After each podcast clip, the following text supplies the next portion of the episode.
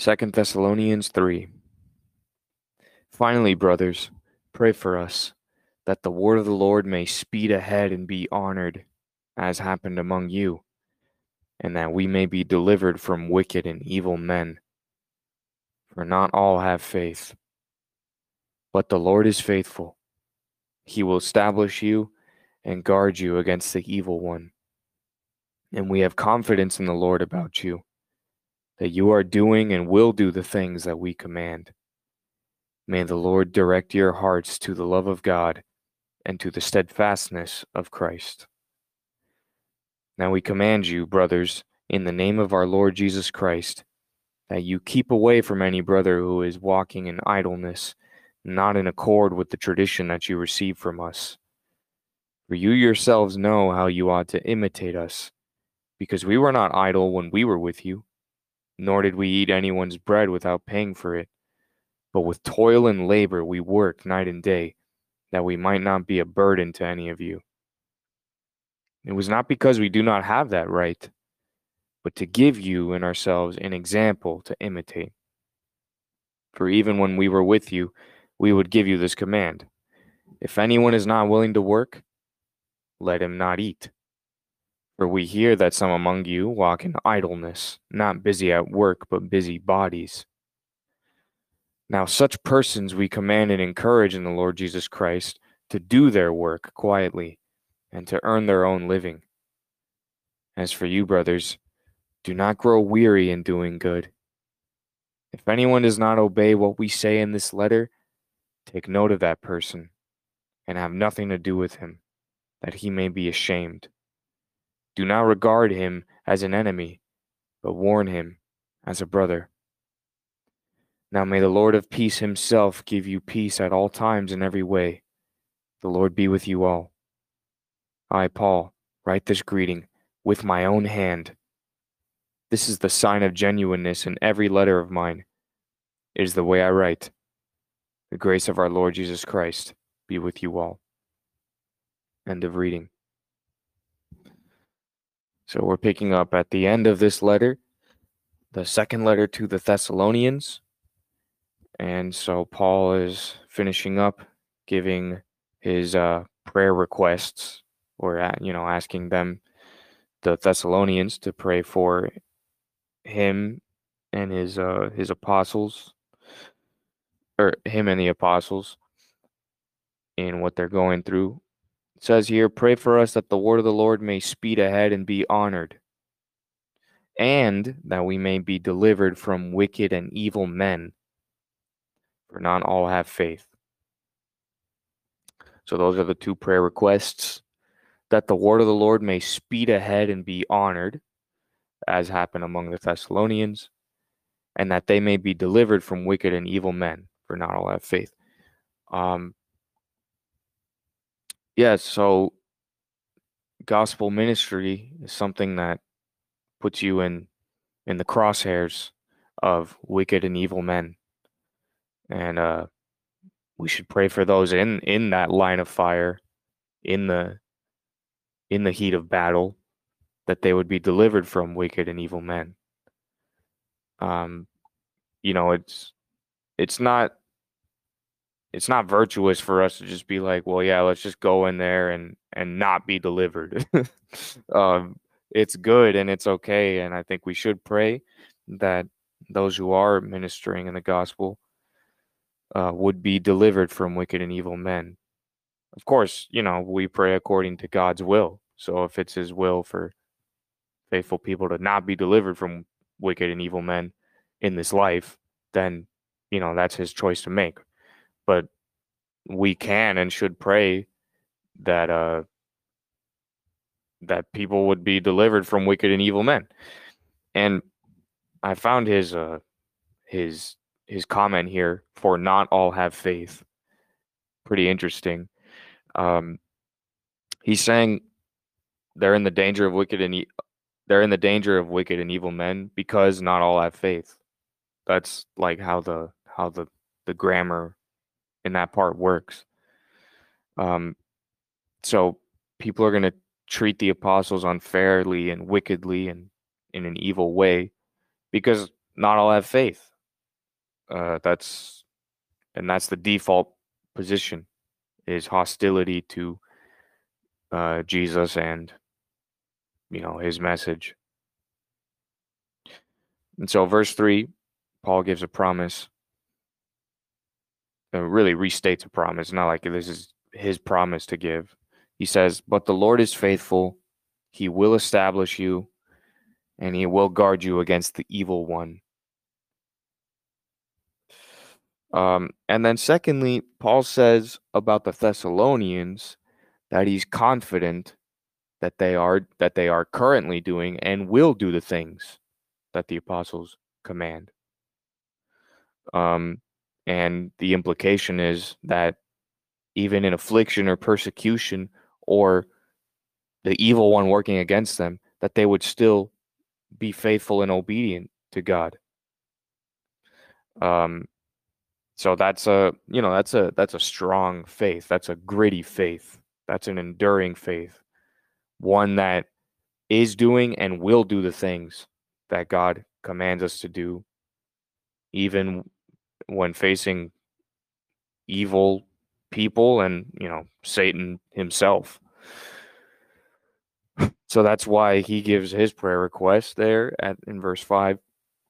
May the Lord direct your hearts to the love of God and to the steadfastness of Christ. That particular aspect of Jesus, his steadfastness, his uh, you know, his unshaken faithfulness, his uh, like I said, his his grit, his durability, his perseverance to the steadfastness of Christ. Okay, so that's uh that first section, one through five. Then we have now we command you, brothers, Keep away from any brother who is walking in idleness, not in accord with the tradition you receive from us. Okay, so what is this word idleness? Um, well, he says here, uh, you know, he gives an he gives a positive example what it means to to not be idle, and then he also says what it is to be idle. Uh, so he says here uh, in verse 11, we hear that some among you walk in idleness, not busy at work, but busy bodies. So that's what he means by idleness, not busy at work, but busy bodies. Um, verse 13, as for you, brothers, do not grow weary in doing good. So the the idleness is, you know, not working and not work not doing good works. So there's an idleness there. And uh, when it says keep away from any brother who is uh, walking in idleness, sounds pretty intense, pretty harsh. Uh, so, how do we define that phrase? Keep away from any brother. Well, I think he says it in different ways. Um, you know, this is something that eh, throughout the Bible you can kind of do. You can understand the definition of something by um, you know, comparing it to other phrases and it's repeated in different ways, uh, but it, they're all talking about the same concept. So, what does it mean to keep away from any brother who's walking in idleness? Well, it says, uh, if anyone does not obey what we say in this letter, take note of that person. So that's one thing. Take note of that person. Have nothing to do with him, that he may be ashamed. Do not regard him as an enemy, but warn him as a brother. Okay, so it says take note of that person, have nothing to do with him, do not regard him as an enemy. That's important because uh, when it says have nothing to do with him, I'm inclined to think like, okay, so this is an enemy, or you know, we have no business with this person. Um, but that's actually not what it means. It says don't regard him as an enemy, warn him as a brother. So we take note of the people who are idle. We have nothing to do with them or we keep away from them. But that doesn't mean we regard them as an enemy. It it should mean we warn them as a brother. So um, you know, like if we're if we're trying to be hard at work doing stuff and there's just someone who's not helping, not doing anything, if if we're trying to still make sure we get the job done, uh, rather than be dragged down by this person. In that sense, we should have nothing to do with that person. It's like, okay, look, I'm just gonna keep I'm just gonna keep doing my work. Uh, I'm not gonna stop because somebody else is not doing it. Uh, I'm gonna keep doing my work. So I'm gonna take note of that person. I'm gonna stay away from that person in the sense that I'm gonna make sure they don't detract or drag the the the progress or the work that I'm trying to do. And I'm also gonna warn him as a brother. I'm not I'm not gonna say he's okay, he's an outsider, he's not a Christian, but uh, I'm gonna warn him. And uh, Paul even says that the the hard work that he and the apostles gave was in verse 9 an example to imitate. So you know, I don't think Paul commands this directly, but I think also our hard work and our our separateness that that almost like subliminal message to that idle person of like look i'm to keep working. I don't care if you're if you're doing nothing. I'm to get i'm to get to work. And that can be an example that the person can see and i think that's another reason why in verse 14 it says have nothing to do with him that he may be ashamed. Like let him feel how useless he is so that he's ashamed and he's like okay i can't be useless. I gotta i gotta get to work. Uh, so, you know, the the words are harsh and they're tense, but it's for it's for a purifying purpose, and it's and it's a it's a brotherly kind of pressure that you're that you're putting on the person. It's a it's a brotherly kind of kind of shame, you know, warn him as a brother. So uh, there's some important principles there that we should, verse 12, do work quietly and earn our own living. Well, I'll just read the way it's written in the verse.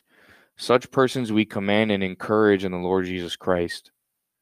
This is Paul's encouragement to the idle people, by the way. So again, you know, not having to do with the idle people doesn't mean we just abandon them. It means we command and encourage in the Lord Jesus Christ to do their work quietly to earn their own living.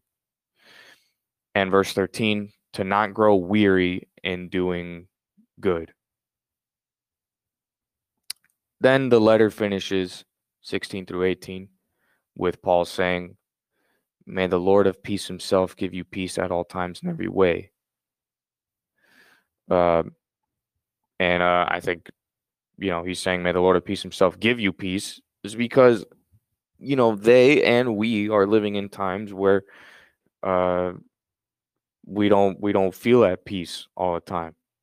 We might feel the opposition of the evil one himself, or we might feel the opposition of wicked and evil men, like it says in in uh, verses two and three earlier in this chapter. Um, and that that peace comes from God Himself, and also I'll remind us of the prayer here, verse five, and uh, this is what I'll finish with. May the Lord direct your hearts to the love of God and to the steadfastness of Christ. So grow with the growth that's from God.